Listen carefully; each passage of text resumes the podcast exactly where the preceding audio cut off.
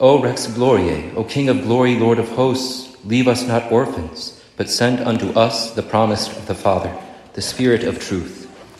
In the name of the Father, and of the Son, and of the Holy Ghost, Amen. Dear canons, dear faithful, since last Thursday, the feast of the Ascension of our Lord, Holy Church has been praying these words, beseeching the eternal Word to send us the promised Paraclete, the Consoler, the Spirit of truth Today, Holy Church sends up her voice of praise for the coming of the Holy Spirit. On this day, the Holy Ghost, the personal and substantial love of the Father and the Son, came upon the disciples in the upper room in Jerusalem, where they were gathered together in prayer with the Immaculate Virgin, Mother of the Church, awaiting the promise of the Savior.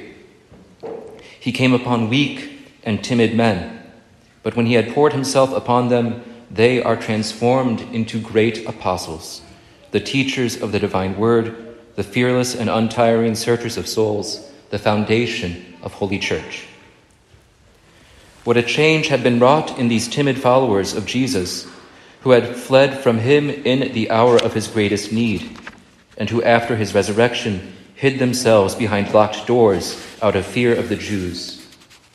Their fear and their weakness have now disappeared and the whole world is not large enough for the exercise of that pastoral zeal, nor less than the, the conversion of all the end of their noble ambition, following the last instructions of the Master Go therefore and make disciples of all nations.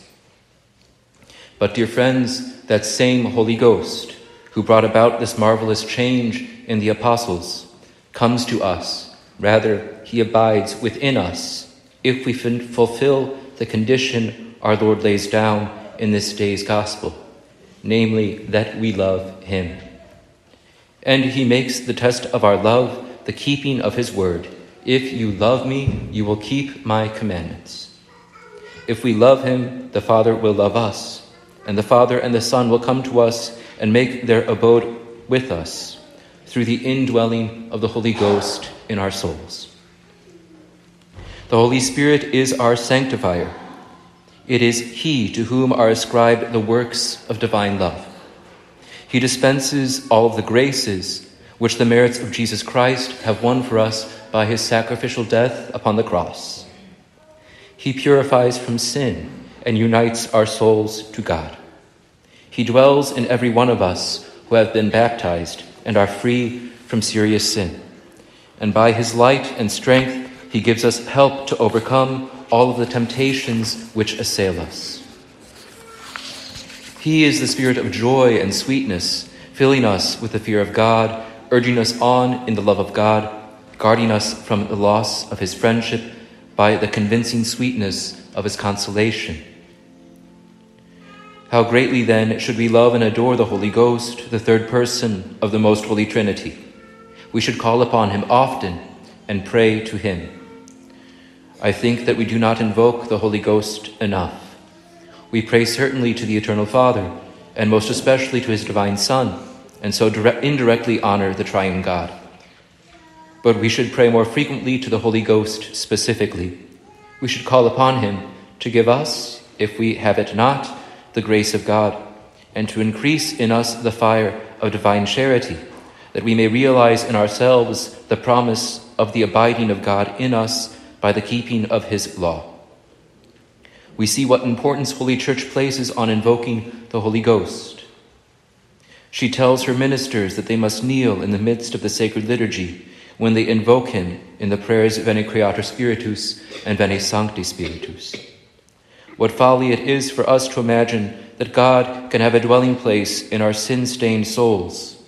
How can the Holy Spirit find pleasure in one who, by mortal sin, has made himself an enemy of God, who have been guilty of a deliberate act of rebellion against his Maker, and been unfaithful to or left unheeded his pressing but gentle invitations to conversion. Alas for us, if this Pentecost finds us in such a state. Malheur to us if the voice of our consciences have been silenced. This is one of the ultimate punishments for the wicked in this life spiritual blindness, which inevitably leads to final impenitence.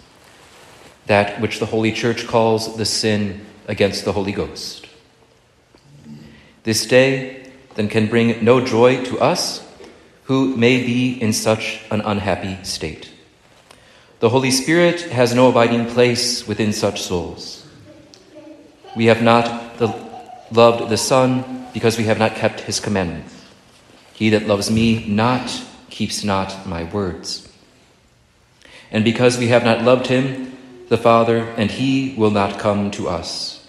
The loving Holy Ghost cannot be master of such a house. We have driven him out who ought to be our best friend and thrown open the gates of our souls to our mortal enemy. Will you remain thus, you who are in such state? Let us let not this day go and tomorrow find you unrepentant. Rather grieve over your past sins, keep the law of God, and then we shall have the fullness of the Holy Ghost. In the collect of this day's Mass, we pray that we might have a right judgment in all things and evermore rejoice in his consolation. This is the truth from on high, which the Holy Ghost teaches to us, to relish and savor the things of God, and therein find true consolation and happiness. In order to guide us, he gives us the divine law. Rationalism and naturalism will have it that man's true happiness consists in following their principles, which are the principles of pride and sensuality. Faith, on the other hand, teaches us humility, mortification, and self denial. And these are what bring us to true union with our infinite and sovereign good. Dear friends, let us not be fooled by the spirit of the world, that world which has no part with God which desires to convince us of a plurality of truths, that we could perhaps even make our own truth. So many souls are in a state of sadness and depression today because they do not embrace the truth with a capital T. They do not follow the divine law, which is there for our true consolation and our ultimate happiness. But the central man does not perceive these things. Those who are of the world will not receive him. The Spirit of truth, whom the world cannot receive, because it sees him not, nor knows him. Because the wisdom of the flesh is the enemy of God. For it is not subject to the law of God, neither can it ever be. But you will know him, because you he shall abide with you and shall be in you. Let us then beg of the Holy Ghost to instill in us a taste for the things which please Him. In savoring the things of heaven, let us pursue them all the more. In so doing, we shall one day come to see God face to face, that dulcis hospes animae, the sweet guest of our souls, the eternal and living God, Father, Son, and Holy Ghost. Amen.